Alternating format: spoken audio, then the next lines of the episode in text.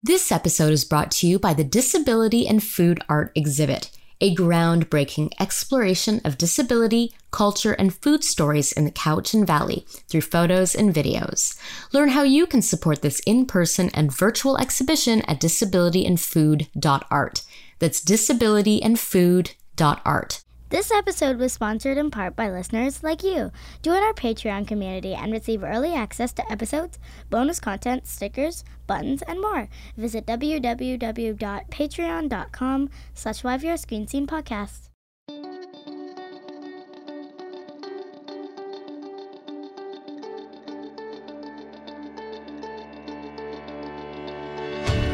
Welcome to the YVR Screen Scene Podcast where we pull back the curtain and expose the beating heart of the Vancouver film and television industry, namely the actors and filmmakers and other talented artists who do the work.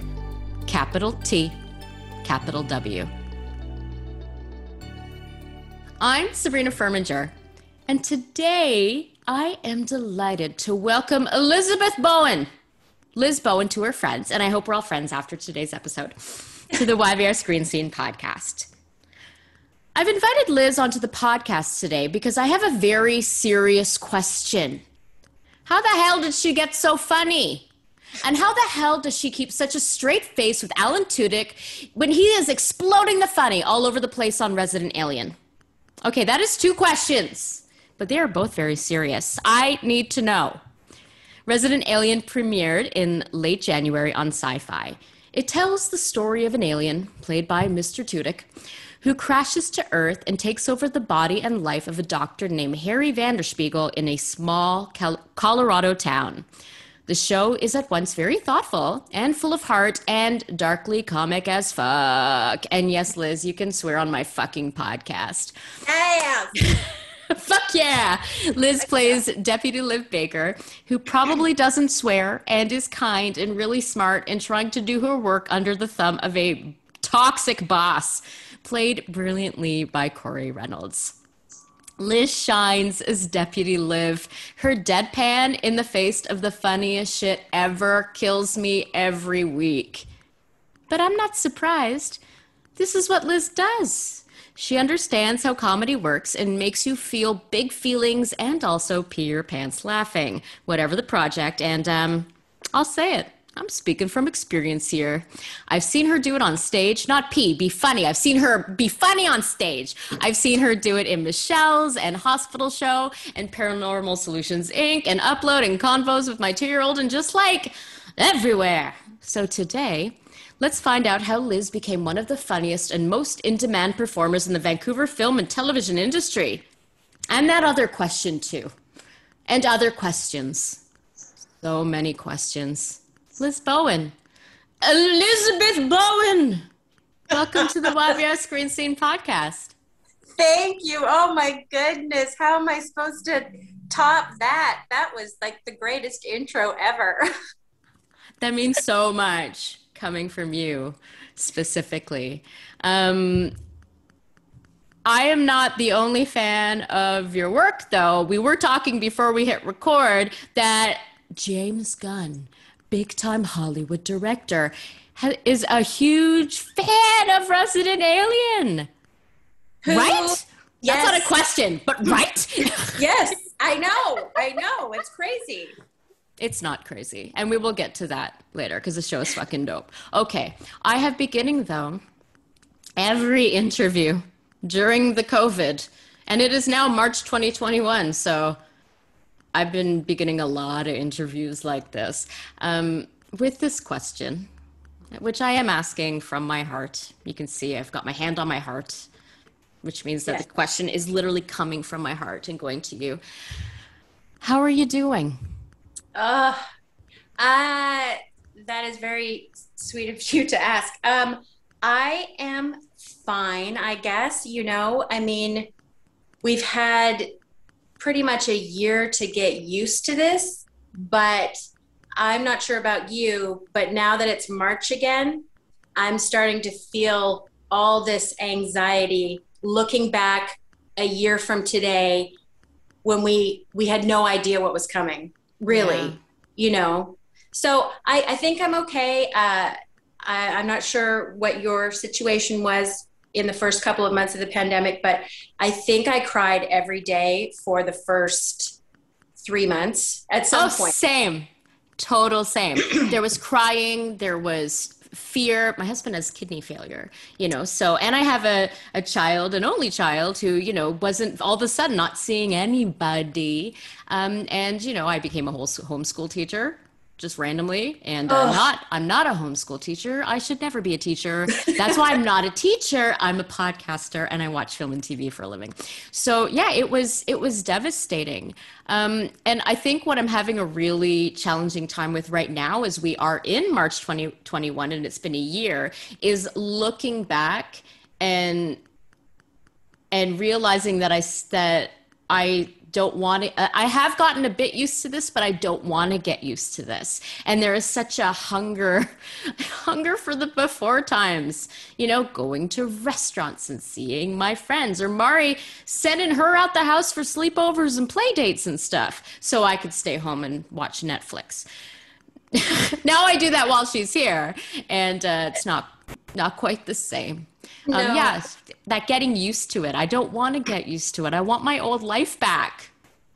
I hear you 100%. It's I know it's it is I, I I think it was probably in the last couple of months that I realized, oh, I'm used to this. Like obviously there's still the low level terror whenever I have to go out in public, especially a grocery store. It's like the Hunger Games in there. Um, but I realized I was starting to get used to it. And I thought, well, on the one hand, it's a survival mechanism, right? But on the other hand, I'm wondering if when this does finally end, knock on wood, that she knocked on her head. Everybody, she just knocked on her head. knocked on my said, head. Knock on wood. Yes. Yeah. Um, is will we? Will it be like you know the last pandemic where the Roaring Twenties occurred afterwards with the end of the First World War and end of the pandemic? Or will we have become much more like sort of hermits? Because mm. can you imagine once we're all vaccinated or, you know, it's safe for us to go out again and feel comfortable being at a restaurant? Do you think for you it's going to take some time? I feel like we all have some some low level PTSD. Oh, this is, we are, you are 100% correct. Yes, I, I am convinced that uh, we will honestly, I think there's some big mental health stuff that we we will need to address. Um, I'm already addressing it because I've been getting that kind of help for a long time. But you know, I worry about people who have not been getting this help for a long time going back out. Um, I really do feel that I will be. Uh, reticent and reluctant to go out, or I think I will I think I'm going to wear a mask more, you know, more often than not. Um, I mean, I even now where you know stores are open restaurants are open like i go walking outside and i have my mask on you know and i and as when i step foot over the threshold of, of where i live i feel like under attack you know and so therefore i am not going out as much as you know I probably should be going for fresh air and stuff.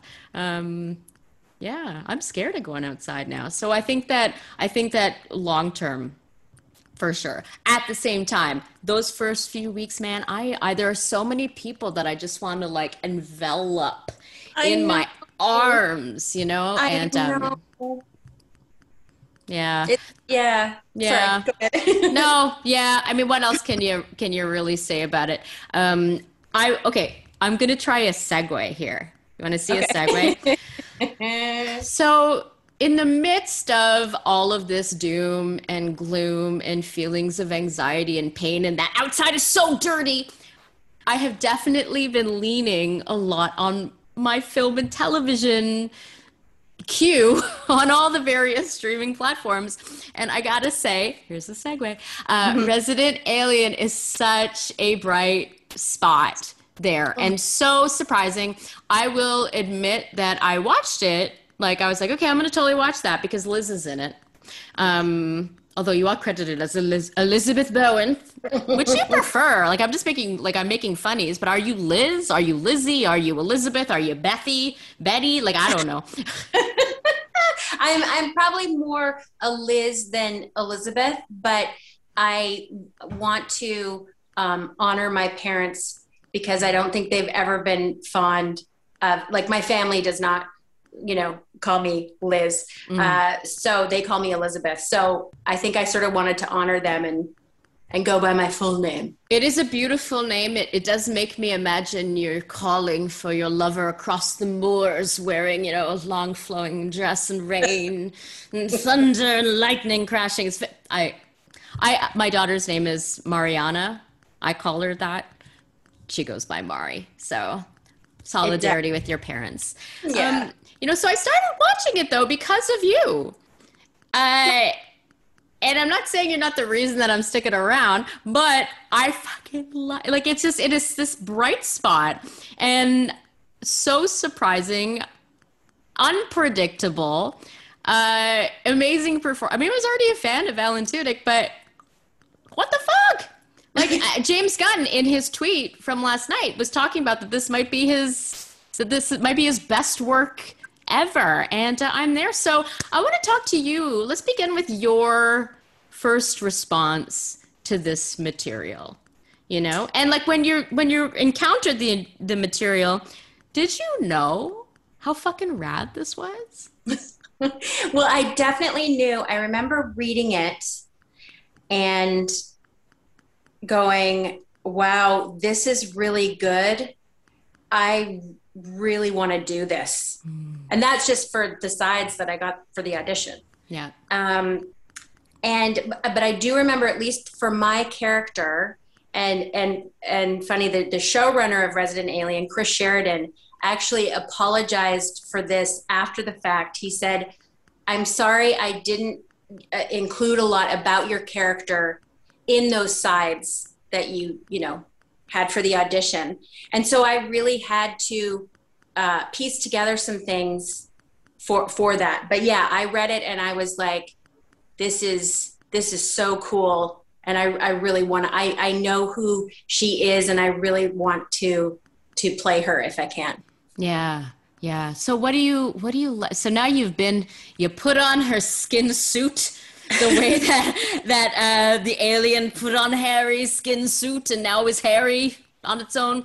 So after spending all this time though in her in her shoes and in her hat, what do you like about her? What do I like about her? Well, I I like pretty much everything about her. I I feel uh, very protective of her. I think um, this character is she is I think she's very smart but I think she sells herself short. Yeah. And I don't, I, I think she knows she is capable of, of, of doing this job, but she does not have the confidence maybe to believe she deserves to be there. Yeah. So What's, can I just interject? And I don't like to interrupt, but I will no. say what I find interesting about what you're saying, though, um, is that I think that the sheriff has a lot of the same issues you know about confidence you know in his job. I mean we see, we've see, we've seen him hanging out with his dad played by alvin sanders you know in the yay! yeah yay!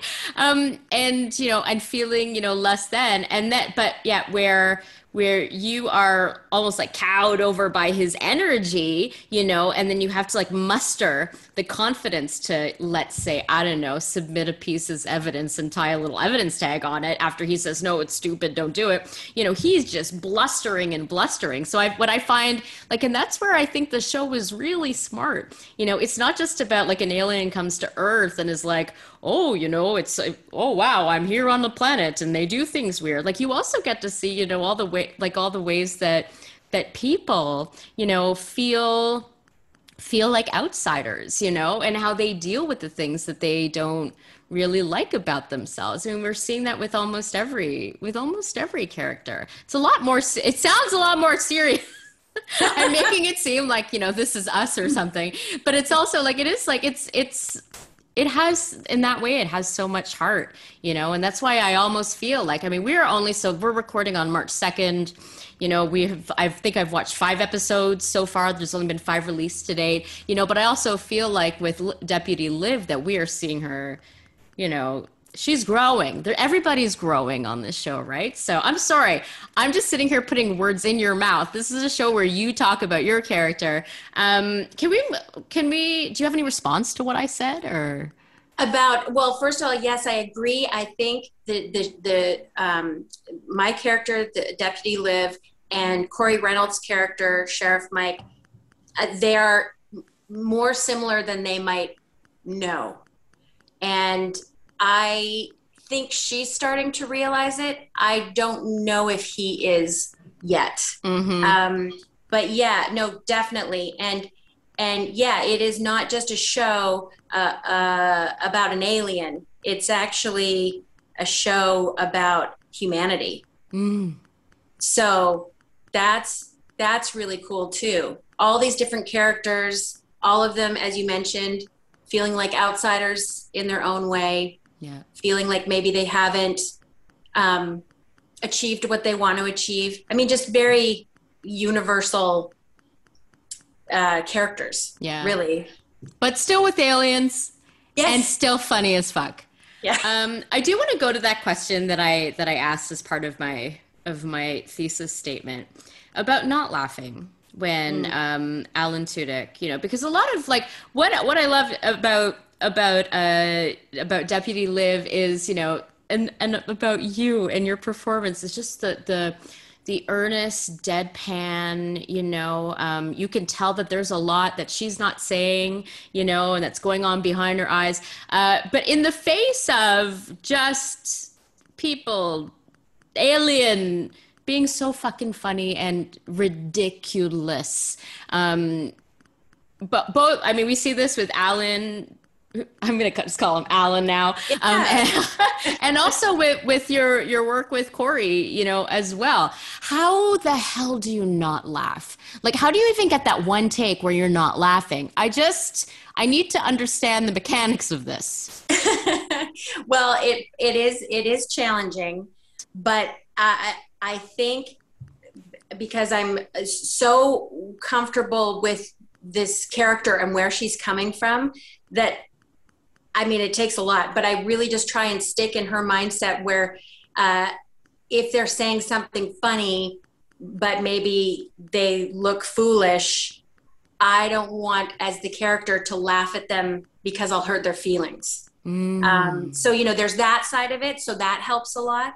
But there's also, um, I, there's a moment in tomorrow night's episode and you can see just just the tail end of this moment so i won't spoil it but alan uh, his character has this really funny really fake awkward smile. And the moment leading up to that what he does is so it's so it's, it's sort of small in terms of it's not some crazy uh, physical thing but what he does is so simple and so hilarious that when the camera comes back to Corey and I, I was not totally able to contain myself. So that wasn't just totally me in character. That was me trying not to laugh. Yeah. uh, so yeah, it, it is hard because everyone on that show, no matter if their characters kind of funny or more serious, everyone has the best comedic timing and like just whip smart, like on it. So yeah, it is really, really challenging sometimes not to laugh out loud and totally break character.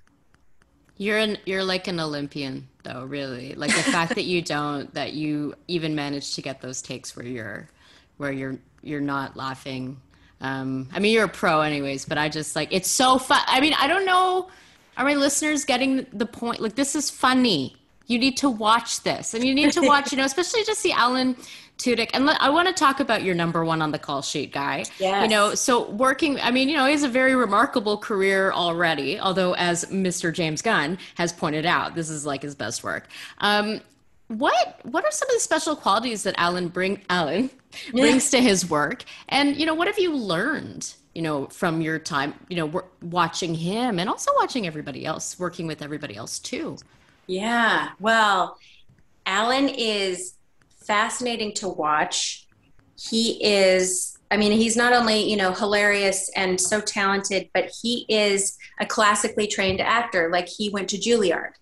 Mm. And and he's done theater he's done broadway you know uh, he so when when you're in a, a, scene with him and you're watching him you it's easy to relax because you know you're with a total he is the, the consummate professional yeah he he knows his stuff he every little moment is is fascinating and uh yeah so I just watch him sometimes. I just kind of watch him go. Mm. And and there are times there uh, there's a couple times I've seen the one I mentioned which is tomorrow night's episode and also in the pilot episode when our characters first meet. Mm-hmm. And there's something so vulnerable in his performance that I was responding like I remember the second we're on the beach, he pulls the boat up I get introduced. And I remember thinking in my head, oh, my character really wants to protect him. Mm. There's there's something there's something very vulnerable about him. And the fact that Alan can can, you know, be broad, but also be very subtle and you believe every aspect of, of that performance is a real testament to his his skill and uh, his training and just his natural you know talent. So that's been pretty pretty amazing to watch. Yeah. Um, you also uh, now I don't know if you share scenes with this person who we'll be seeing to, in tomorrow's episode. But um, this is somebody who, since I was like nine years old, I'm like thinking like that's like my idea of what a powerful, strong woman is. And I am talking about Sarah Connor herself, Linda fucking Hamilton. you know, shows yeah. up as a general in tomorrow's episode. So. Fuck, Liz? What was that? Like, did you get to meet her? Did you work with her? Like, what was that like? I am so sad because I never got to meet her. That is not fair. It is not fair. We we did not have any scenes together, and uh, a lot of her scenes were shot um, out. I can't remember where it was, Aldergrove or Abbotsford or something like uh you know somewhere, somewhere out there. Somewhere else. Somewhere else, and uh, so no, I never got to meet her. I um, I did pepper. Uh, so our producing director of Resident Alien is uh, Robbie McNeil, and he's someone that I know a lot of Star Trek people are huge. We're talking about Robert Duncan McNeil, you know, very very well known director, but also Tom Paris from Voyager, and yes. I have his action figure. So oh, you do? That's, That's amazing. yeah, you haven't been to the studio yet, but I have entire sets of Deep Space Nine, Next Generation, and Voyager action figures there. Ooh. Yeah, I'm for realsies. And that's not what I've gotten since I'm an adult. Uh, that is like original, like I bought it when I was when I was a kid. So that's amazing. That's amazing. Yeah, he um he uh you know, no, I get it. It's funny. It's just so funny when because I uh when you know, I I did not uh grow up watching Star Trek. I know my partner did. I know tons of people did, but I was almost kind of glad of that because I didn't have a when I met him I was like, "Oh, look at this nice guy with a beard." And I said to him, to Robbie, I said, You're the friend that is the one that always has the barbecues, aren't you? And he said, Yes, I am. And, you know, and you could just tell that about him. So I, I was really glad that I didn't have anything um, any preconceptions or any uh, like nervousness or anything. But yeah, um, yeah. So Robbie uh, knows Linda Hamilton, and um, that was you know a big connection. Um, getting her to uh, get, come and do this character, and so Robbie would like to tease me because he knew how much I wanted to meet her. and uh, so he'd be like, you know, oh, you know, Linda, she's so great, and it's, too bad you won't. He loved he loved to tease me, and you know, I could have, Which is very Tom Paris of him. yeah. but I there they I, the producers did say if you want to drive out to honestly I don't even know exactly where it was. If you Yeah. want to drive out and come onto set and meet her, please do. But I got I got too shy because I felt like I felt like I'd be you know sort of this like crazed fan if I showed up like just to watch her work. But may, maybe one day, who knows? Maybe one day. she was the first woman I saw on, you know, like the screen where I went in in Terminator where I was like, "Oh my she just kicks ass." Mm-hmm. Yeah. And she was just so like like literally and figuratively strong in this commanding presence and I just yeah, she's you know, she But we first see that- her and she's doing the pull ups on her bed that she's turned sideways. And like for me, I'm like, I will never, ever be that strong. But my God, I'm so glad she is. And I'm glad to know that she exists. So yeah that's cool. You're going to be in the same episode though, even though you didn't share scenes. So that's almost like meeting. Oh, yeah. Well, in my head, yeah, and uh, you know, And you, you're going to barbecues at Robbie's Yeah. place. And you're, yes, yeah, no more barbecues. No more barbecues yeah, no the more barbecues for, Yeah. for a while, probably. Yeah, yeah. No, she's great. I'm super excited for everyone to to uh, start being able to watch her in the episodes as well. She's great. Ooh. Okay, so we are very soon going to be getting into the Wayback Machine and going back in time to your childhood and all the therapy stuff that we like to talk about on this show. But I got I got like two kind of big questions for you. One, where do you stand on this whole extraterrestrials thing?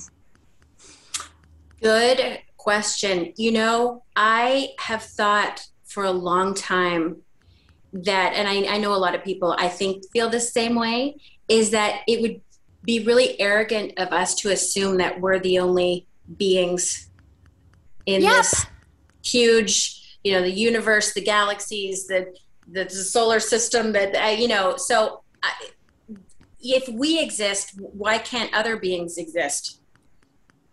So yeah, Yeah, no, if you're asking me the questions, I'm like, yeah, obviously and absolutely. All right.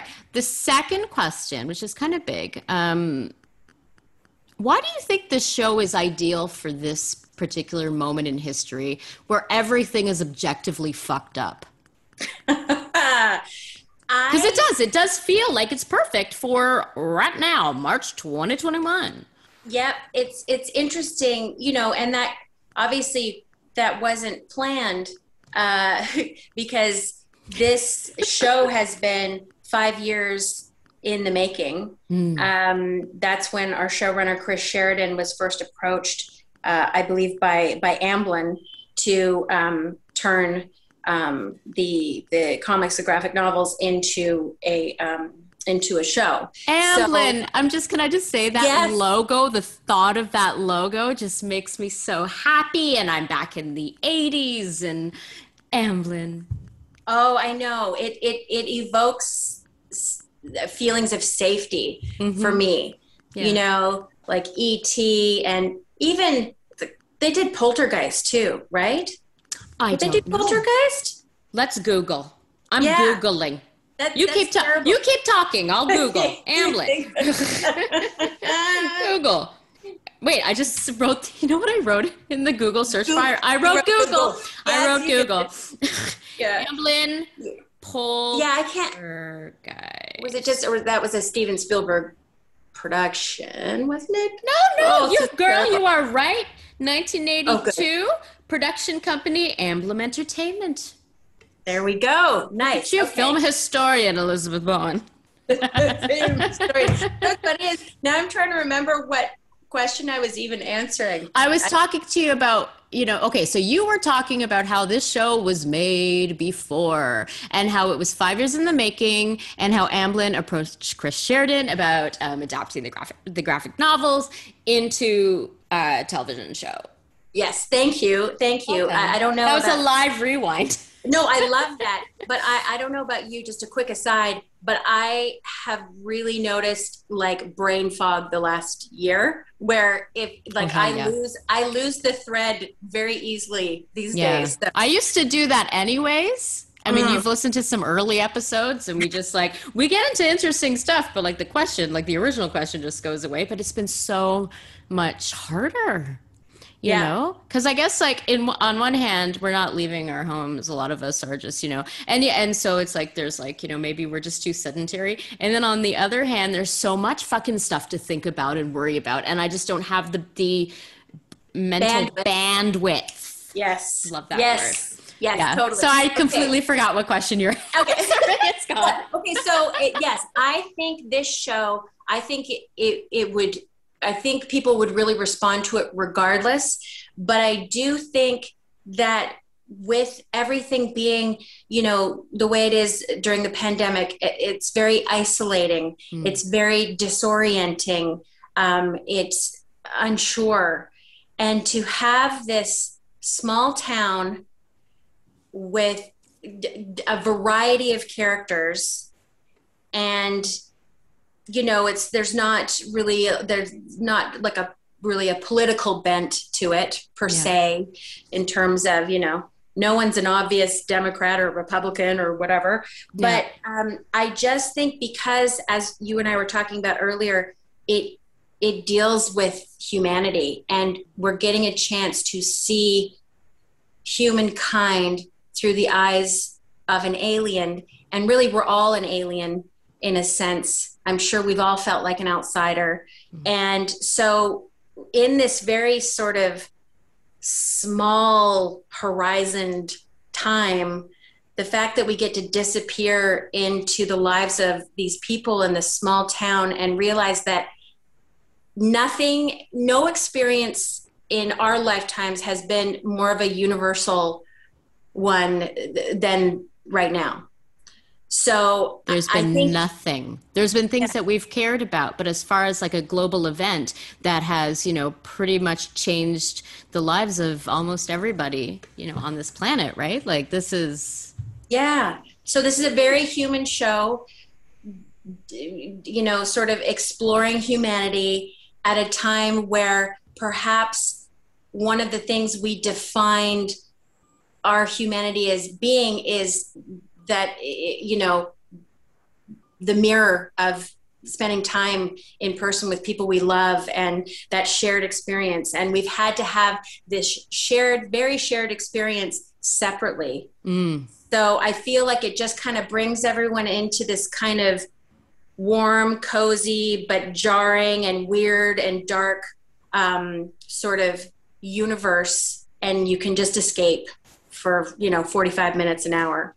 Yeah. So, Perfect. That is a that is a wonderful answer, and I shall, uh, should would also just like to reiterate that the show is also darkly comic as fuck.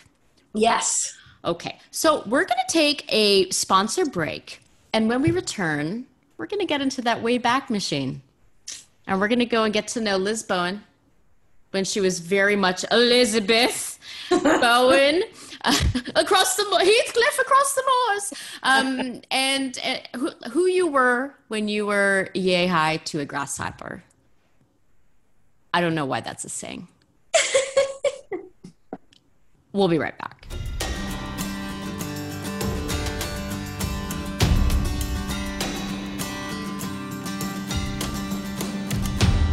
One out of every five Canadians is disabled, and one of the biggest barriers they face is food.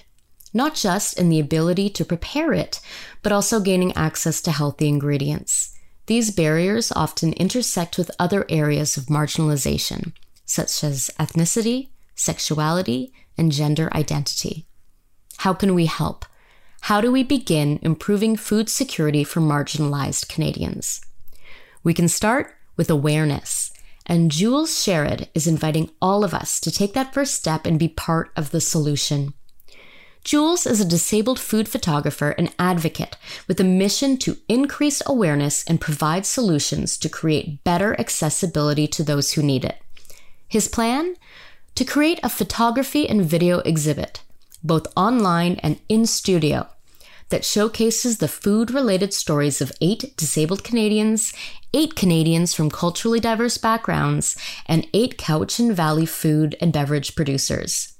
This project will also create at least five added jobs for disabled and other marginalized people.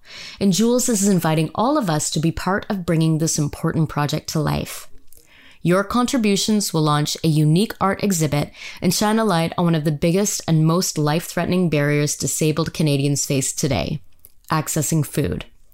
Learn how you can support this in person and virtual exhibition at disabilityandfood.art. That's disabilityandfood.art. Every little bit helps. Thank you.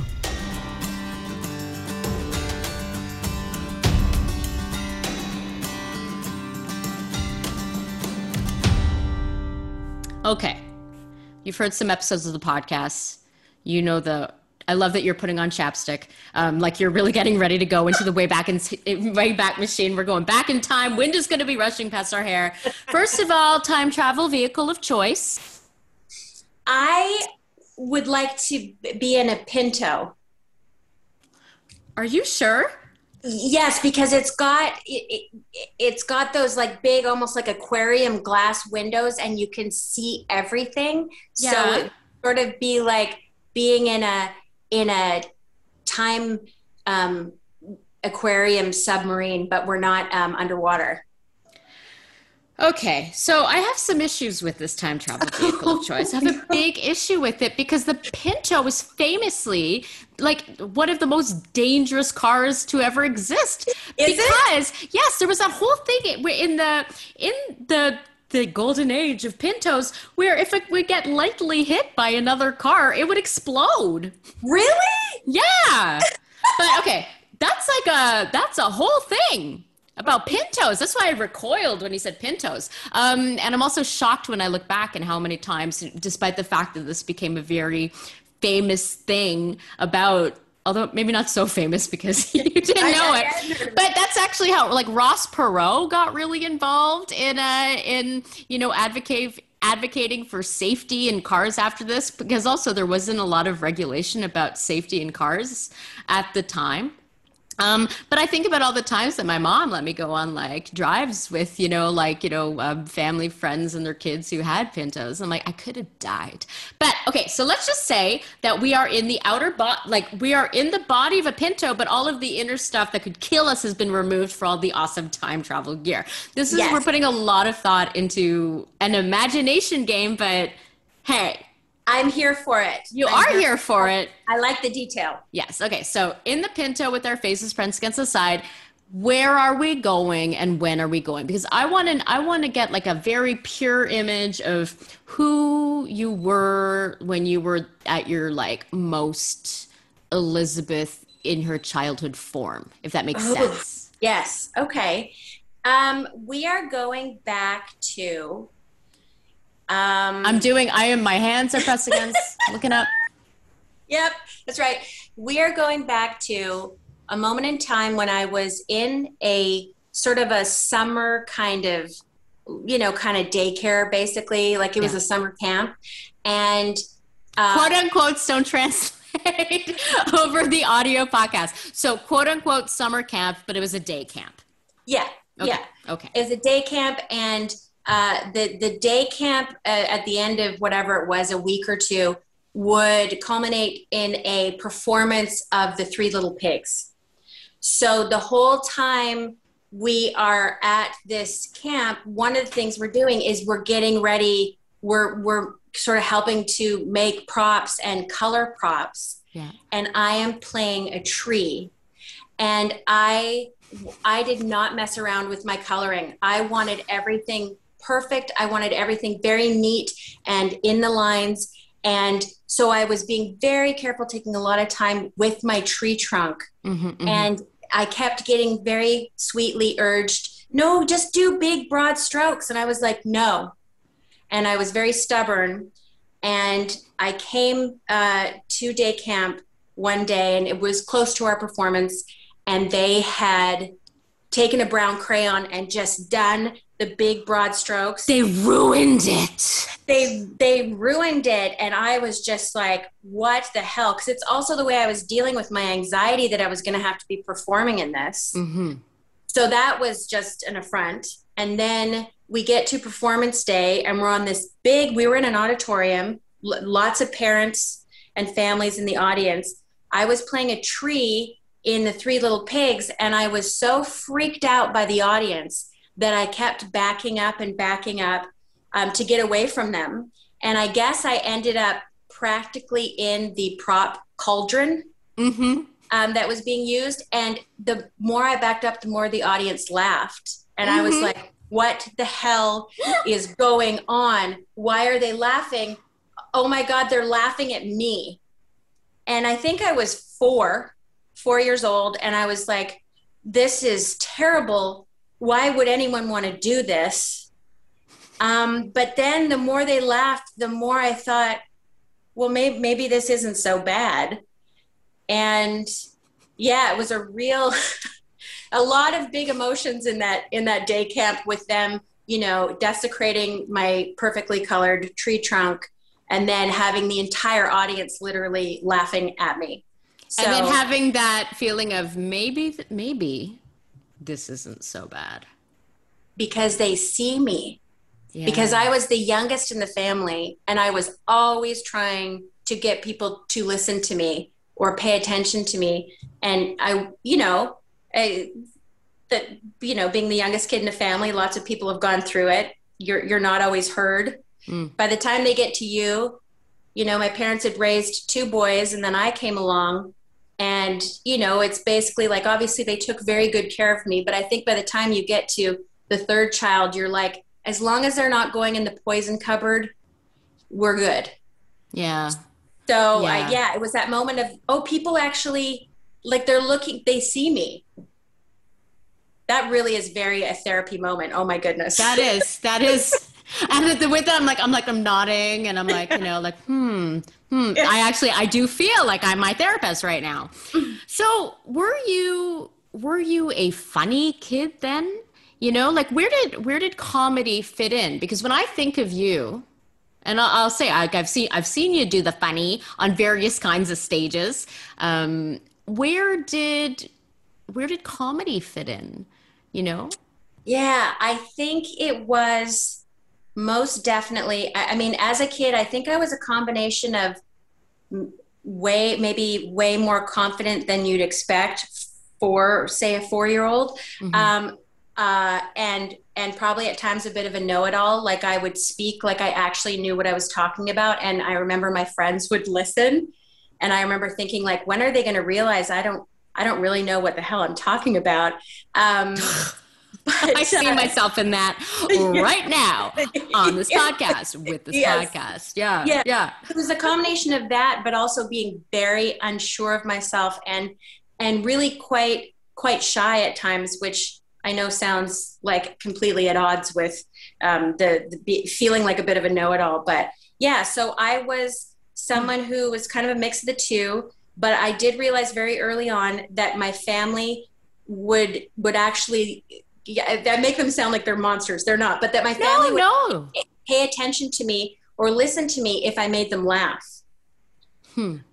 So I realized quite early on even even when I was doing stuff that was funny and I wasn't meaning for it to be funny once they laughed I'd be like okay uh, how can I turn this situation in the future into more laughs so that was like my big goal was to get people to to listen to me to see me and and I would make them laugh in order to have that happen. Wow. Again, feeling like therapy. I will say what I find interesting about what you're saying though is you know you're you're describing, you know, an individual you. You're describing yourself as you were fe- you were feeling um, unheard and maybe maybe insecure, uh, l- lacking some confidence, and then you reacted by being a know-it-all, um, which which tells me that you were more of a sheriff than a deputy. Oh, y- yeah. this is the therapy breakthroughs that happen Yeah, when you're lying yeah. on my couch. Yeah, Yeah. there was a little there was a, a little Sheriff Mike in Yeah. in uh, little little Liz. You're Yeah. right.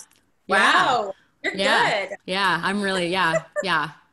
Yeah, this is ha- this is this is this is happening now.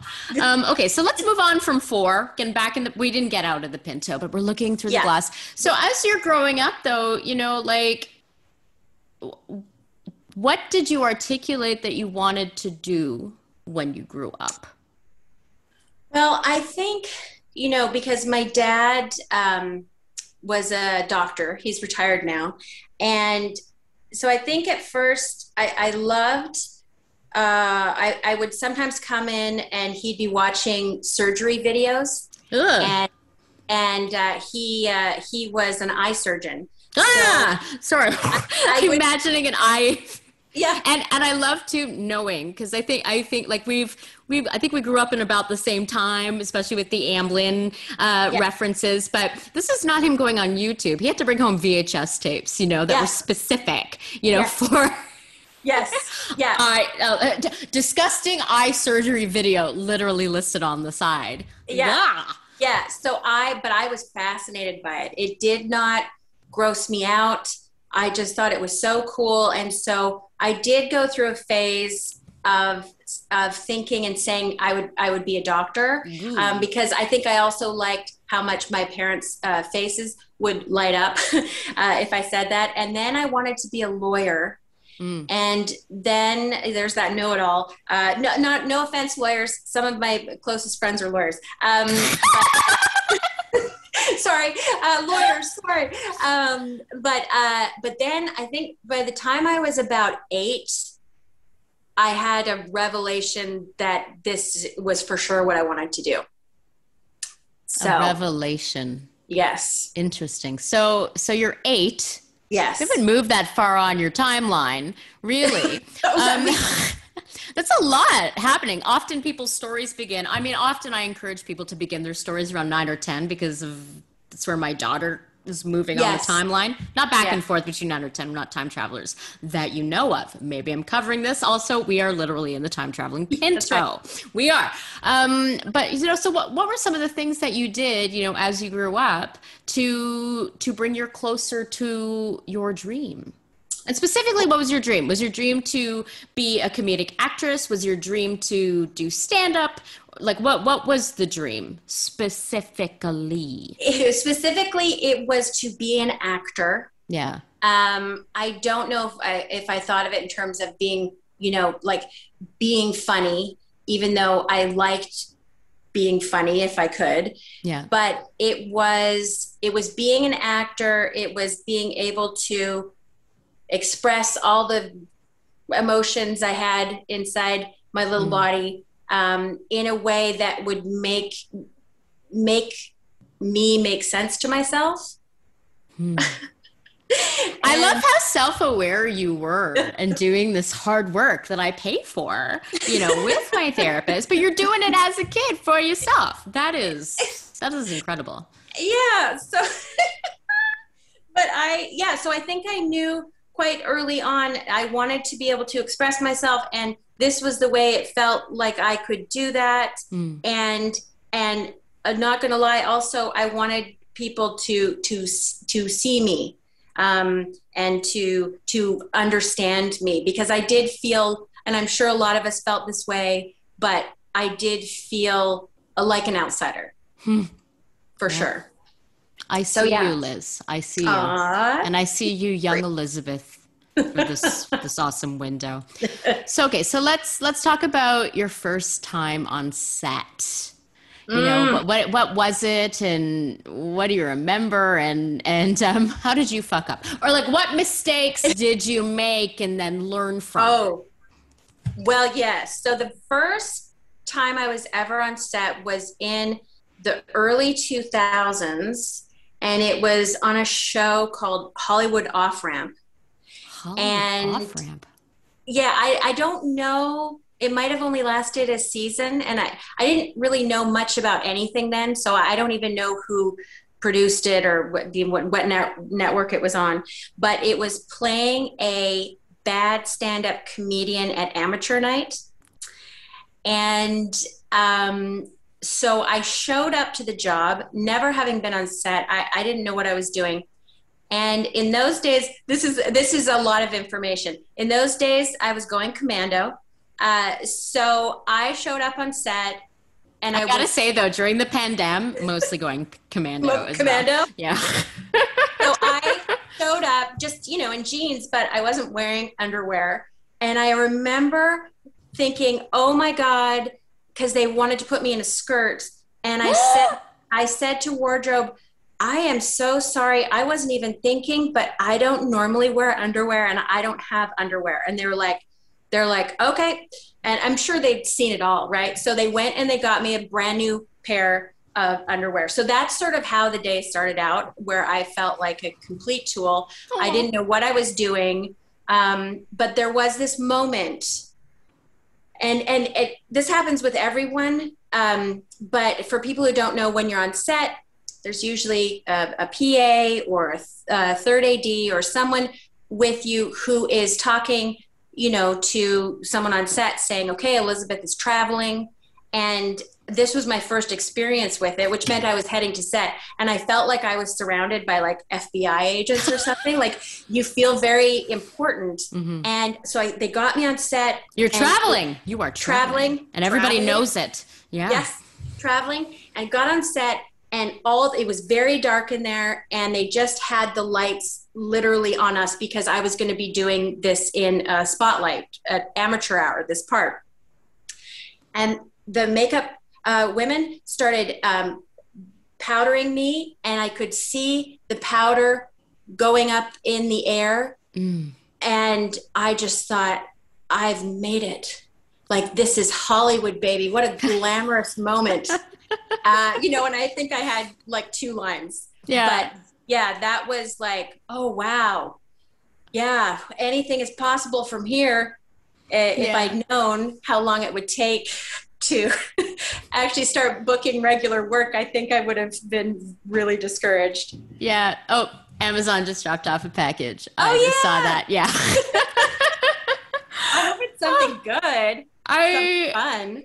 I um more Actually, more of those gl- glamorous sunglasses that yes ten dollars well it's not sunny i ordered two um yeah. i okay so i so interesting to everybody. I wore some, so I took a photo myself wearing some giant sunglasses because I only ever wear giant sunglasses. And Liz sent me a message saying where you get the sunglasses. And I said, I got it from Amazon and it cost me like nine bucks because I love looking glamorous and having the big glasses. Um, but I don't like I lose them or they break or like I just don't want to spend like I just go through them a lot. You know, even during yeah. the pandemic, even inside. Like I just like I will do things to make myself feel better. So yeah, so I'm not going to spend more than No, actually, I will tell you it is a uh, I ordered um through uh through a third party um black owned business a Black Lives Matter shirt and that oh, is great. that should be what arrived uh, today because that is something that we are talking a lot about in the industry right now. So yeah,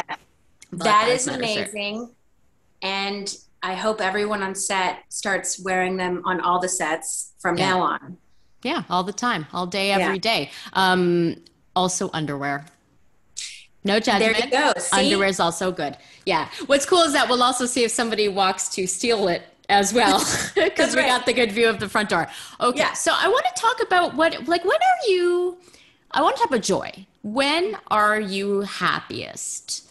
On set in a role or I, on stage. Like when it when is like the liz bowen happy moments?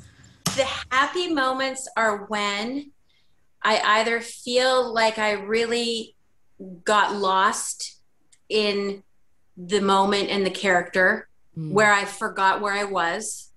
Um, but uh, it is it is so magical and so much fun when you do have an opportunity to improvise mm. with each other and you have that energy and you know the crew's paying attention because they're like oh we haven't heard these lines yet and you know you're with the group like on resident alien everyone is amazing at uh, at improvising and that moment where stuff is just sort of coming out of nowhere and then they're they yell cut and then the crew starts laughing and you're like oh wow we just made that all up and they liked it you know Hmm. that's that's that's a great moment I I only want you to have those kind of moments for real. Okay, you're ready to play favorite things? yes This is where I ask you about what your favorite thing is of a thing, and then you tell it to me without thinking. And I'm just realizing that this is pretty much what you have done in improv. So it's gonna be it's either gonna be gold. I'm because what I live for is that look of horror and shock and surprise, and I don't know if I'm gonna get that from you. Um, Oh. Because a lot of actors do not do improv, and so when I ask them, it's very. Uh, am I mean? I'm just No. sorry. Is this their? Am I mean by like just loving to see their discomfort and their horror when I ask them like you know what is their favorite song lyric and they're like ah. No, Yeah. you know, no, you're not mean. Uh, uh, th- this just reminded me. I was wondering this about myself. You know, at the very end of SNL, when the show is over and Mm-hmm. everyone's hugging Yeah. and saying goodbye to the audience, I find it so hard to watch because I can see people feeling self-conscious. Maybe someone's feeling left out. Someone's looking for someone to hug Mm, while the mhm. studio audience is sitting there and i and my partner's always like why are you watching this you're you're hiding half of your face Yeah. but you're obsessed and that it's that like there's this human thing about watching something unfold Yeah. It's raw and it's naked and yes yeah, you're there to witness it. Okay, well, thank you for validating. Um, you're welcome me putting actors in the hot seat and Yeah. uh, just gleefully watching their discomfort. All right. What was your favorite show when you were 10 years old? You've covered half your face. i'm trying, It started. i'm trying to remember i'm trying to remember where so that was grade four hmm And you know what's interesting is I don't actually know with, with this with this favorite things part. I I I didn't I didn't do my homework on this, so this is good. I'm like Oh, I don't. good. Yes, I, Oh, I'm not familiar with it. Um. So, oh when I was ten. Uh. Oh, that's such a good question. I wish I could answer. I I honestly think around that age, I don't think I was watching a lot of TV because I was, I was really really uh, uh, doing a ton of gymnastics and Oh. dance, and I was playing uh, the violin and uh, reading, reading, reading everything. And I, I swear to you, I don't. I I cannot remember. I am. That's so fine. sorry. That's fine. You don't have to apologize. It was a revealing answer. And also, I Yeah. just realized we spent we, we drove that Pinto really fast. We sped through a lot of stuff. That's what I'm realizing now. All right. Yeah. Next question. Okay. Favorite karaoke song? Oh, th- there there are a couple. One of them is um, uh, "Someone Like You" by Adele. Oh. It's I'm. It is not always sung well, but it is sung. Karaoke with- does not need to be sung It does- well. Yeah, it, it, but it's it is sung with heart, and and it's always interesting when I have, uh, you know, uh, done that song uh, karaoke nights where usually people are really into it because everyone knows the song, but also it's like, uh, okay, so now you're gonna get all heavy. Hmm. And we're all here, you know. Back in the day when we could all hang out at karaoke, oh, so um, long ago. yeah. But I love that song because people usually join along. Yeah, which is what you want from a karaoke song. It's not about Yeah. like I'm up here and I'm. I mean, for some people, it's like, I this is my chance to perform for you. But for me, it's like I just want to sing with my people and get the whole. Like usually at the end of a night of when we do karaoke, when we used to do karaoke, we get the room. You do four hours because we were hardcore with our karaoke, and we would end with with Bohemian Rhapsody. And you're not even using mics at that point. You're just you're just giving her. You know, Yeah. and that's what. So you said there were two. What's the other one? Um, uh, uh, Sheryl Crow. Uh, is it called Strong Enough? I, I Uh, don't. Stro- I don't know that uh, um, uh? Strong Enough to Be My Man, or Oh yeah. Oh Yeah. I haven't sung that one in in a while, but yeah, I I loved singing that one too. But I'm never picking like the rocking songs. I'm always picking the ones that are like a little bit depressing or like Yeah. maudlin or or whatever. So that sort of speaks to the the melodrama in my soul, I think. Mm, mm, mm. I, I know it's doing therapy again. Like, mm-hmm. Yeah. Hey, what's your favorite karaoke song? Killing Me Softly, the Roberta Flack version. Mm. Um, and then people go one time, even though it's not the Fuji, the uh, Laura, no, Fugees, Fugees, because it was on the score. Uh, the no, wait, was it Killing Me Softly? Was that a Lauryn Hill specific song or was it a Fugees song? Good question. I Because- believe it was on the score, which was the Fugees' one and only album. Um, although I don't, I'm not googling it. I'm not going to Yeah. write Google in Yeah. because whatever. I just sing the Roberta Flack version. I also love "I Will Survive," um, Mm. and I'm I a total eclipse of the heart is another one. You know, Oh, so like the the, the 80s, like or um. Oh gosh, uh, "Alone" by Heart. So I like the ballad ones where you can just like it's just put your put your gut put your it. tits into it. yeah, it. put my. Yeah. I just was like, woo! Um, yeah, you could put your put your ovaries into it. Um, Yeah. And then the other one that I, I mean, I'm always the one to request Bohemian Rhapsody. I love uh, Summer '69. I love the big group songs. Um, Yeah. yeah. I I'm just. Thank you for trying to turn the tables on me. Back to no, you. I really, I, really, I really wanted to know because it's Yeah. really, it's really funny hearing what people's. I mean, that's probably why you asked this question. Yeah, It's- revealing. really It's, very revealing. Very revealing. Yeah. Um, oh, and uh, Material Girl. Also one I like. Madonna. Because Oh. we are living in a material world and I am a material girl. That's one where I get the ladies to come up with me as well. All right. Okay, Next question. you're giving me that stern look. I am giving you the stern look, yes. Favorite cartoon character? favorite cartoon. Um, Character. Character. Character. hmm Um, I I liked the um, Roadrunner because they were so cheeky hmm and they were dealing with that scary coyote Wile E. Yeah. and they and I mean did the Roadrunner actually I don't know that Roadrunners if they have noticeable tongues but did that Roadrunner stick its tongue out ever to Wile E Coyote I can't remember but I loved I loved I loved the Roadrunner I thought yes fast funny smart like always escaping danger Yeah, Yeah. I really did not understand their relationship, although I enjoyed watching it play out. But I just, I mean, because it went on, it was the same. I mean, it was the same mm. storyline every single time. Yeah. Roadrunner's running fast. Wiley. Coyote's not happening it, you know. And then often you'd have the the the Wile E. Coyote end up, you know, with the, you know doing that fast running off a cliff, and then and then his legs going a few more times and then falling down. And Yeah. then they did it over and over and over again. And I just Yeah.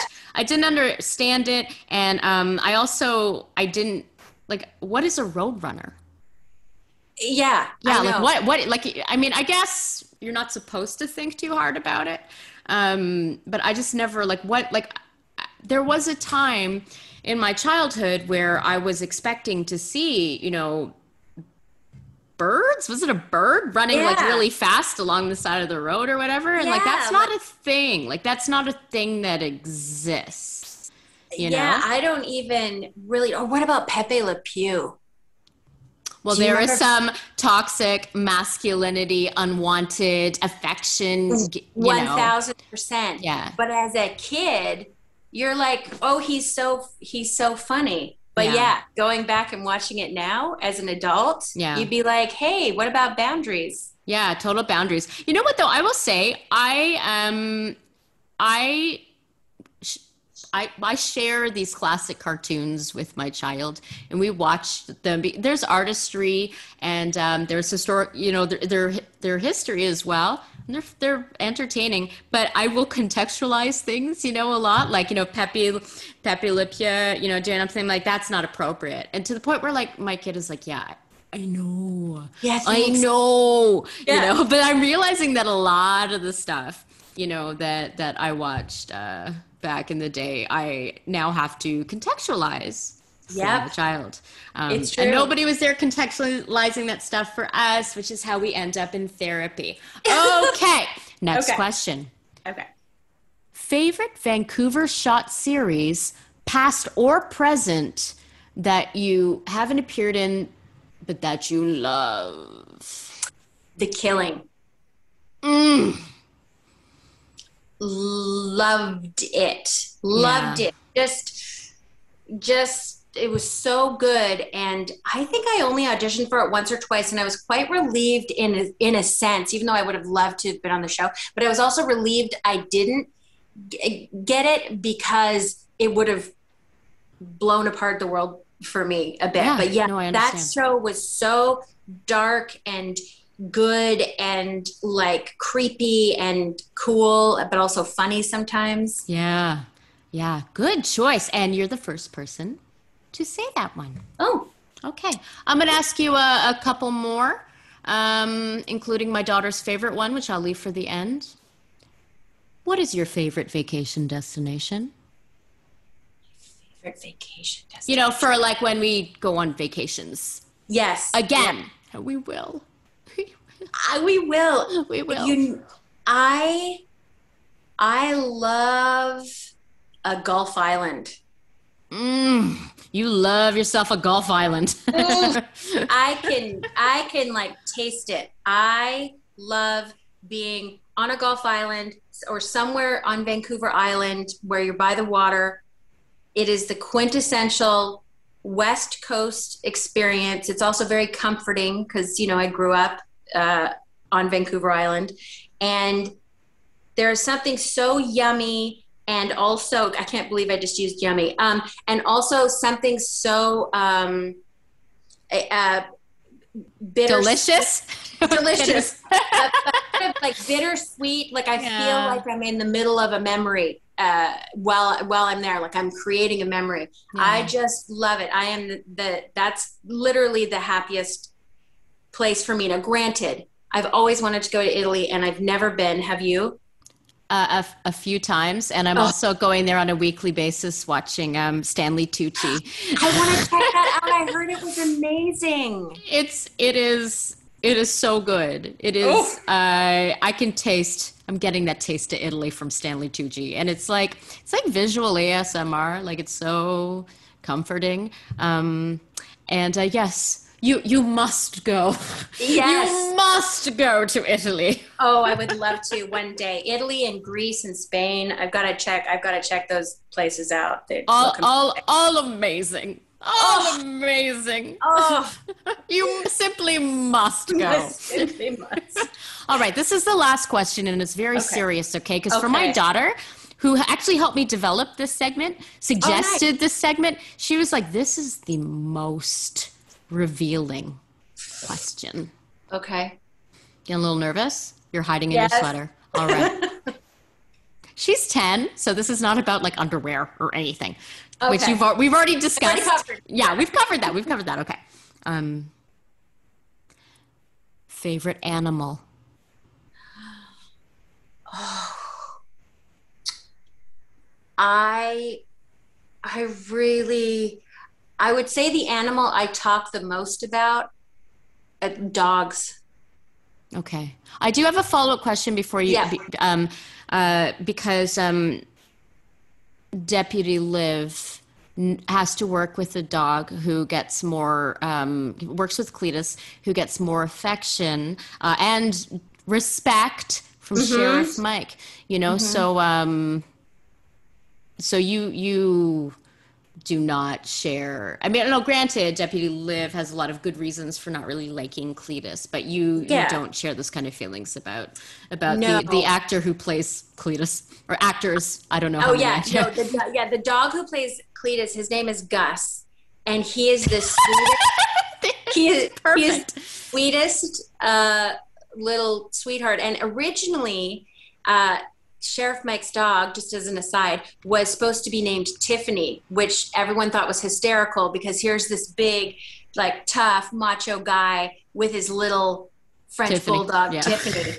but then the dog that they ended up picking was was Gus. So th- they let Corey Reynolds uh, choose the name, and he came up with Cletus. So anyway, yes, I do not share the same feelings, and I don't think it's that Liv doesn't like dogs. I think she is jealous of Cletus, like she would be uh, the favorite sibling. Mm, You know, mhm. um, because Cletus gets praise and my character never gets praise. But yes, so unlike unlike that situation, I love dogs. Any dog I drive by, walk by, see, I'm like, oh my god! And actually, the other day I was walking down the street, and I this guy was walking his, ironically, little French uh, uh, bulldog, and I I said to the dog, "Hi, baby." and I just and I kept walking and the guy goes, "Excuse me." And I said, "Yeah." And he said, "Do you want to pet my dog?" And I said, "Yes, I do. I'll sanitize my hands." And, I said, my hands." and it was a little puppy. I think her name was Ivy. Ivy! Yeah, I don't even know what this puppy looks like, but I love I you. Ivy. I love you, She was- Ivy. She was a little gray uh, puppy. And she was biting me with her little puppy teeth and she was scratching at me. And I actually came home and I had like a wound and I loved it. Yeah. I, I loved it. So yes, dogs definitely. I am obsessed with dogs. I want to ask a weird question. Did Yeah, you smell your hands after to smell the dog's licks and, and the feel the scent of the dog's fur on your hand? Because I've done that. You've done that. This is an admission. This is Mhm. revealing. Mhm. You know what? No, I did not because I am allergic to um, some types of dogs and cats. So even though I love them Mm. all, I want to pet them all. Um, I do not put my hands close to my face or I will get all yeah. stuffed up. Yes, but yeah, I, I'm allergic to cat dander, and um, I Yeah. own two cats. I am drowsy from Benadryl all the time. Uh, but but that's love- that's for me. Like I've chosen to be in that. I grew up with big dogs. I wish I could have dogs. It's just not works for. I was gonna say because we're never home. What the fuck? Yeah. I'm home. you're home. I'm all home right now, all the time. All but I have these two. guys. Yeah, Know your name. Yes. they do. They Yeah, do. That's why they there. just uh, knocked and walked away because they That's know. right. They're like, hey, Sabrina. Yeah.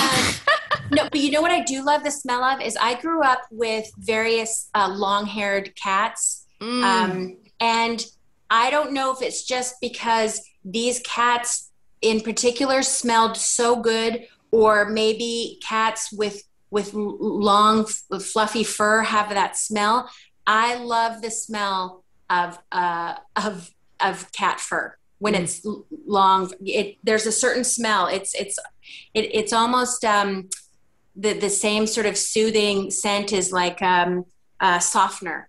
Mm, mm-hmm. My cats, I will say, they smell really good, and I don't know how like they smell like um like baby powder almost. But there's Yes. like, but there's nothing like around them that smells like baby powder. It's their smell. You know, you know why? It's because they're clean. Like they just they always cleaning themselves. So that I think that's why. Yes. This is very revealing episode um, for both of us. Yeah. Uh, I've s- t- give told a lot of stuff here about myself, um, about my cats, I my love it. Amazon guy. Um, let's end with uh, let's end with um, a time travel question. When we have the Pinto, we might as well.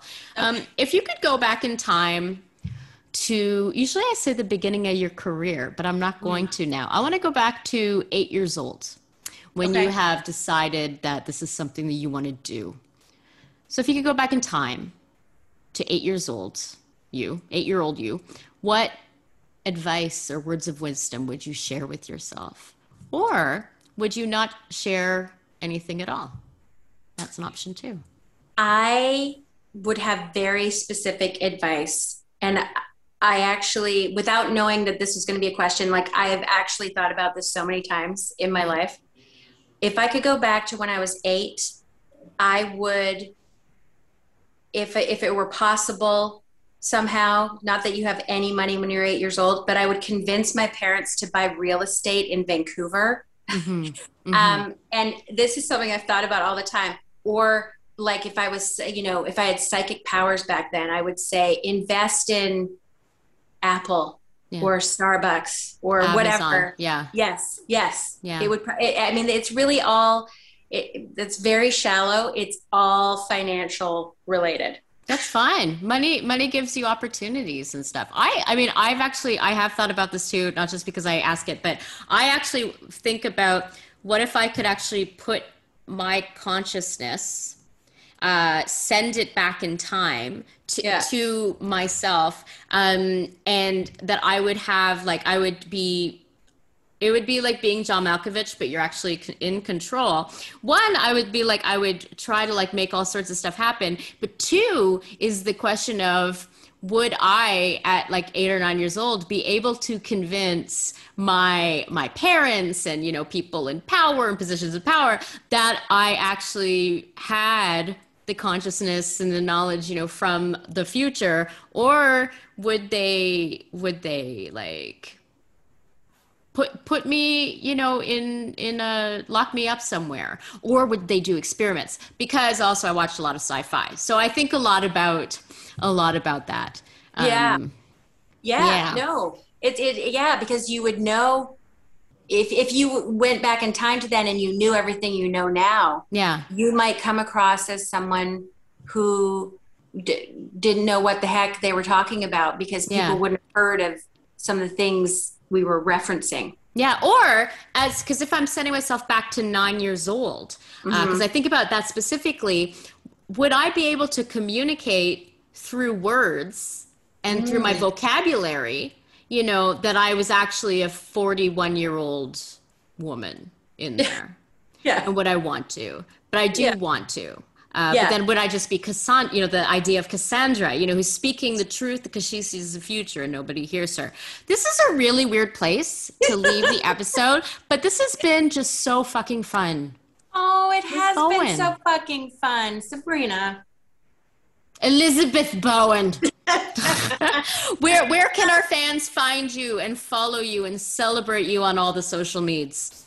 Uh, The social I would meets. say the social meets, uh, Twitter and Instagram. Okay. For sure. I am on there far more than is good for my soul, I'm sure. Yeah. But yes. Yeah, but if you weren't on Twitter, and please get what's your Twitter handle? oh, it's at Miss Liz Bowen. Yeah. Um, And if you weren't on there last night, you wouldn't have seen what James Gunn had to say about your show. I would not have seen yeah and i and thankfully i was tagged in something so i was able to to see it and yes for sure so i'm definitely on twitter and i'm on instagram and yes Yeah. That's and what's your is your Instagram Ms. Ms. bowen as well? um, it's probably the longest one you've ever seen Okay. it's elizabeth bowen sometimes It- one that is that is the longest that I've ever seen, and um, that is a very revealing uh, name that we will a de- revealing handle that we will discuss when you come back. perfect i can't wait Yeah. Thank you, Liz. thank you sabrina this was so much fun So fun. Thank you also to our listeners. Please like, subscribe, leave us a review. You can find us on all the social medias at YVR Screen Scene, and you can find us at our home on the web, www.yvrscreenscene.com. The YVR Screen Scene podcast is hosted and executive produced by me, me, me alone, Sabrina, Ronnie, Mara Furminger and it's edited by Simon Furminger. Special thanks to Mariana Furminger, Mari Furminger, Mariana Furminger for recording our Patreon ad, to Paul Furminger for technical support, and to Dane, not Furminger Devilay, for the original music. YVR Screen Scene is a division of Fish Flight Entertainment. Join us next time for another deep dive into Vancouver's dynamic, dynamic, and fucking funny film and television scene. And cut.